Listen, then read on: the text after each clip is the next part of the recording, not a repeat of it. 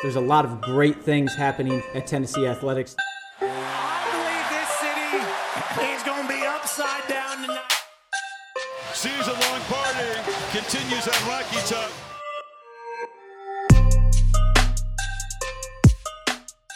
Hey guys, welcome to the launch of our new Tennessee Athletics podcast, Everything Orange.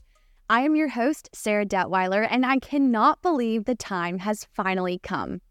We've been planning and working on making this idea a reality for months now, and I'm just so happy to have all of you here along for the journey. A few things to note this is an Everything Sports podcast. We will be sitting down and talking to athletes and coaches across all of our athletic programs. We'll even have some bonus episodes with alumni joining us as well in the future. As for today's episode, I am so excited to introduce our guest who I feel like needs no introduction.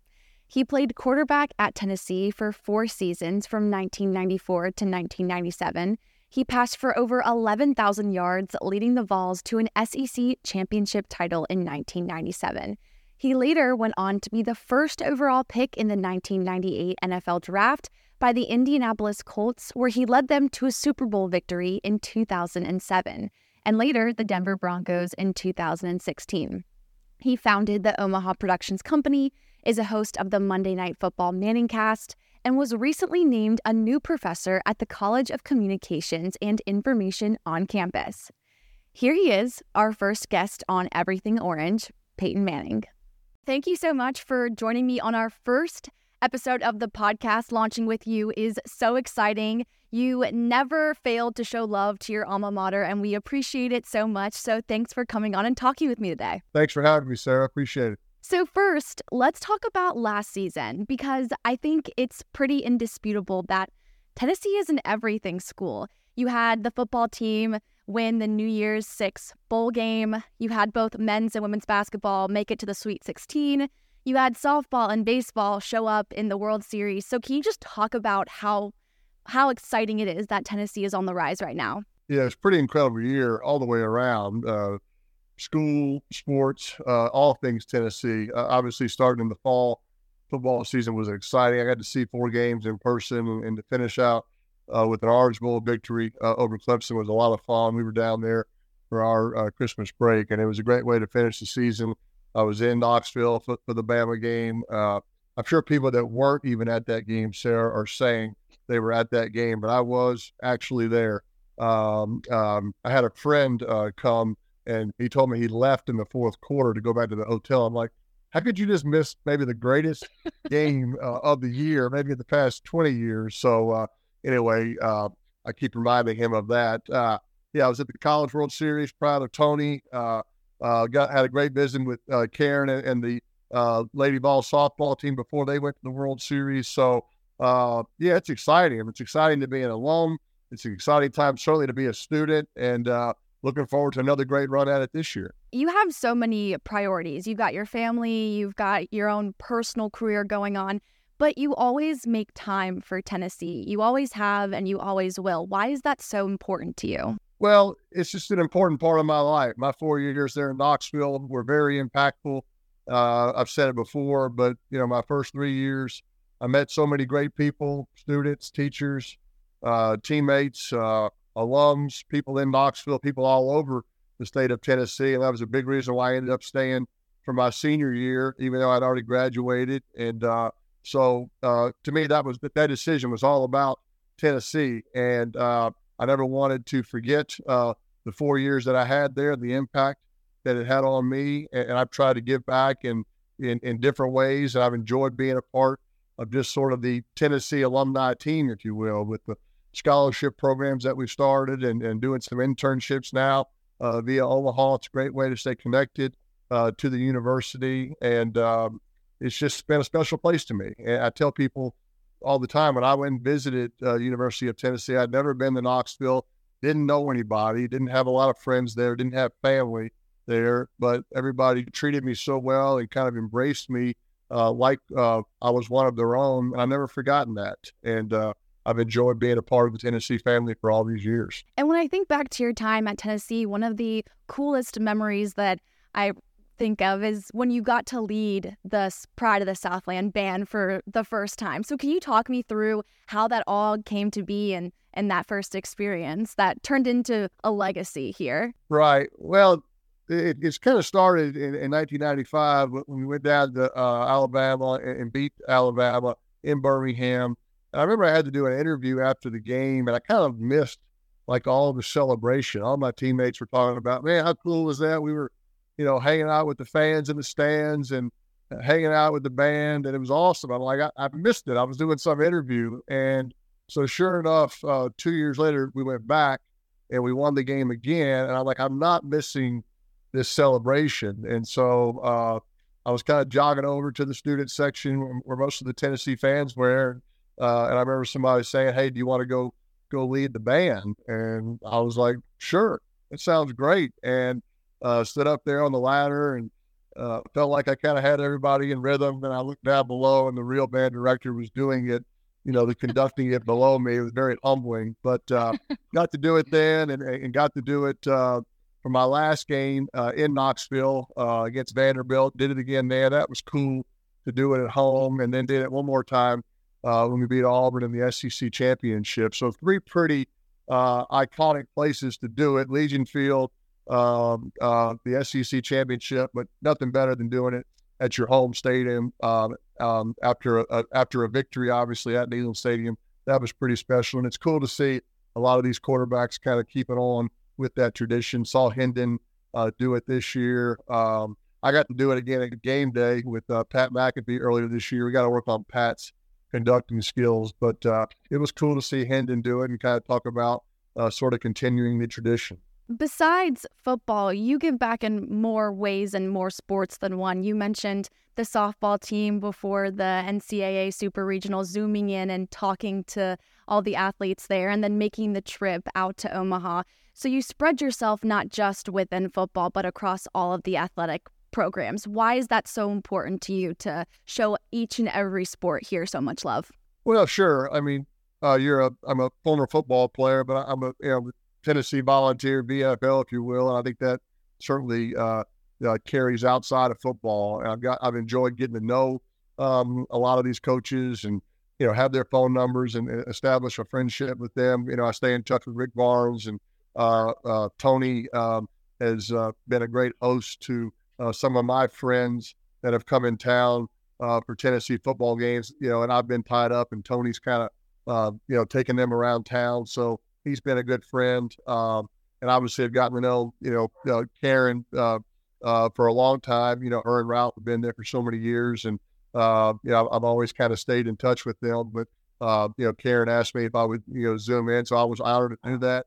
It was fun watching uh, the Lady Vols play, you know, all season, but especially uh, just a magical, you know, playoff run, if you will, and, and winning that super regional. So, uh, yeah, um, you, know, you, try to help out any way you can. Uh, you know, try to be an ambassador. I'm always available if somebody calls me. The Omaha connection is just too easy with, with baseball teams. So exactly right. It's uh, it, it's it's nice and convenient to be able to have that little punchline, I guess, to those skits. And then not just sports too. You're involved in academics as well. You've had your Peyton Manning scholarship up and running for a while, and now you are a new professor here in the College of Communications and Information.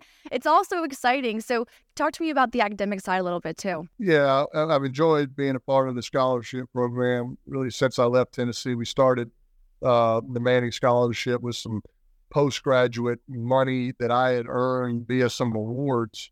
Uh, you know, uh, they gave money, so we sort of established an endowment and kind of added to that. Ashley and I have through the years started with one uh, Manning Scholarship winner back in I want to say 1999 was our first year, maybe 98, and uh, now we're almost over 50. We're giving four a year. We're actually about to make the presentation uh, to the four new Manning Scholars uh, coming up later this month, uh, which is always a fun time for me to you know meet these kids uh, that are coming to Tennessee and, and hearing kind of the impact that that scholarship can have on them, what it does for their family. Maybe it allows their younger brother or sister to go to college also. So scholarships are impactful. So um, I, am very proud of that association.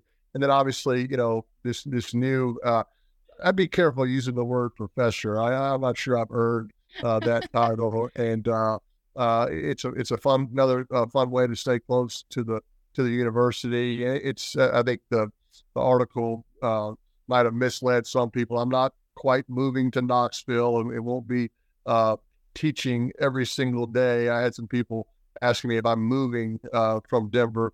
That is not true. Uh, this is, you know, th- th- this is a uh, just sort of an arrangement to do it, you know, several times a year in person and some via Zoom. But uh, you know, try to share some of the things that I've learned along the way about giving speeches and communication, and now kind of do the do the stuff with Omaha that we're doing uh, that can kind of affect you know these students in this uh, uh, in the in the College of Communications department. I think on social media there were so many alumni that were jealous that they couldn't come back to school to take your class. Everybody wanted to come back and be a student and have you as their uh, professor. But what in those classes are you most looking forward to? Well, it's interesting. I mean, the first one is set for you know for later this month, and Dr. John Haas, who we actually started the scholarship in his name. He was one of my professors. Uh, was actually my advisor. Um, he was the one that uh, boy he had a big impact on me as I was going through that. Should I stay or should I go? He was the one that kind of helped me take all my classes in case I did leave early and I was going to be able to graduate on time. And because of that, that actually allowed me more time to decide in that fall, in that spring of my junior year. And I didn't have to decide till March, and I ended up staying. And I think because of Dr. Haas sort of finding that loophole that, that I had more time to decide. Uh, anyway, he's had a big impact on me, so he's still there. So so uh, he's going to guide me uh, early on. Um, I think uh, you know he and I have been going back and forth about some topics that he thinks that the students would enjoy hearing about, and he's kind of been asking me some questions to think about. And so uh, I'm going to look. I, I'm an amateur in this department, right? So I'm going to go to an old veteran professor like Dr. Haas to kind of guide me early on. But you know, uh, and I think uh, a lot of it is going to be, you know, answering the questions, you know, that these students have, uh, things that they're curious about, and, and things that maybe I've done in my past that I can help provide some guidance on. Switching gears a little bit, I want to break down the Alabama game with you because you were there as a fan. You got to experience that game with your family.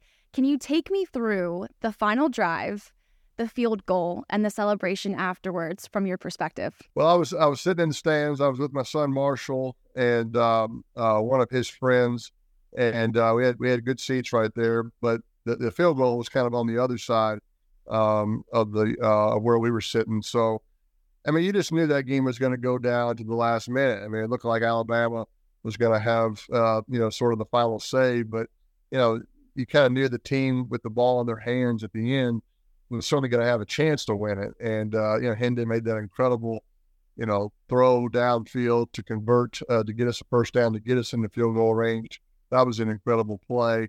And then you know, everybody was saying, surely this is this is going to be easy. This field goal, it's a done deal. I don't think you ever totally look at it that way when you haven't beaten the team uh, for that many years. So it's probably only appropriate that the ball sort of kind of knuckled in, right? I think a direct shot through the middle of the uh, of the uprights would have been even too easy, right? Let's make it a little more uh, difficult, a little more dramatic to right. add to the effect of the game. But uh, actually stormed the field um, after uh, the game with my son Marshall and got got asked to go into the locker room, which um, was cool. You know, like the play the locker room is the players' locker room, and that was their experience. But it was cool to see a lot of people in there. There were uh, you know, families of coaches, and you could tell some friends of the players, and and so uh, it was nice that the program, Josh uh, Heupel and his staff, allowed other people to celebrate in that. And I think there's a lot of people that felt the impact of that victory. A lot of people have wanted that victory for a long time. So, um, you know, a win like that can can hopefully springboard you. It's not. It's more than just one game. I think it can really springboard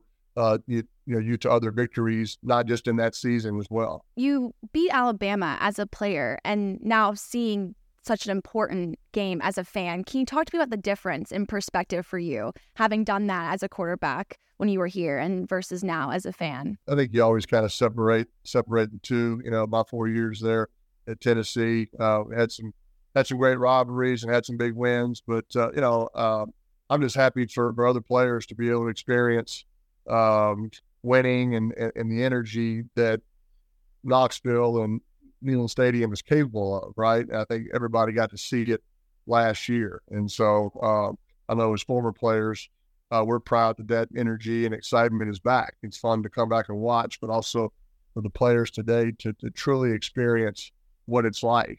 Um, and I think, you know, Danny White, his staff have done an incredible job of making the stadium experience. I mean, really cool with fireworks and the lights. I mean, it's a fun, happening event anyway. When you add in, you know, lots of points and touchdowns and victories, that's uh, that's probably over the top. And now we're going to switch real quick to just a couple of rapid fire questions. The first I have for you is your favorite Rocky Top moment.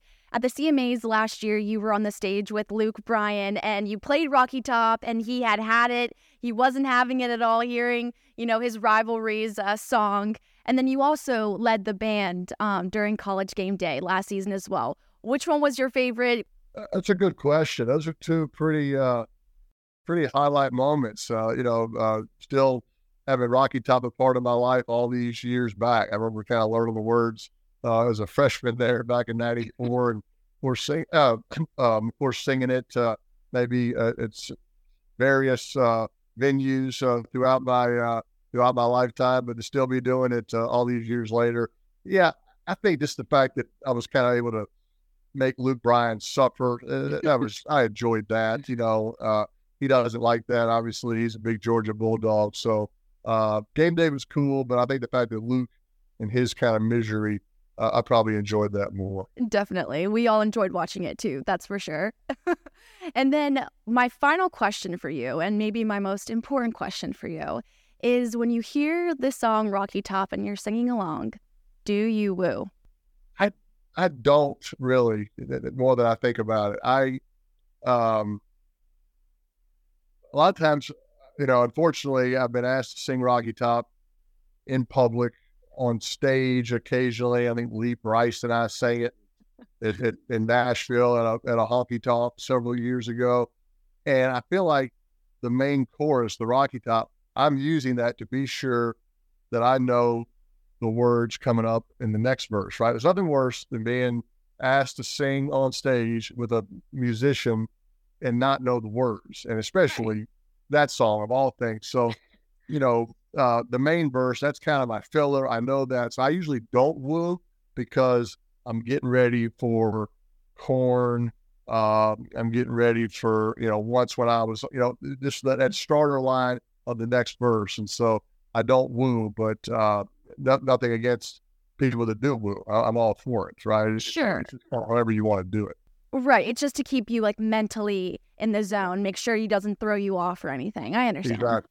Exactly. Totally yeah, I, know, I I went to a Parker McCollum concert the other night in Denver, and he wanted me to come out and sing "Red Dirt Road" by Brooks and Dunn, which I know the song, but you know, a couple of times I just kind of hum a couple of the verses. He's like, "I want you to sing this one," so I spent the whole concert studying the words for "Red Dirt Road," and I missed some of my favorite Parker McCollum songs. So with Rocky Top, I don't have that problem. I know the words uh, back and forth, but still, when you get in the moment, you still want to be sure that you're sharp and you know that next line coming up.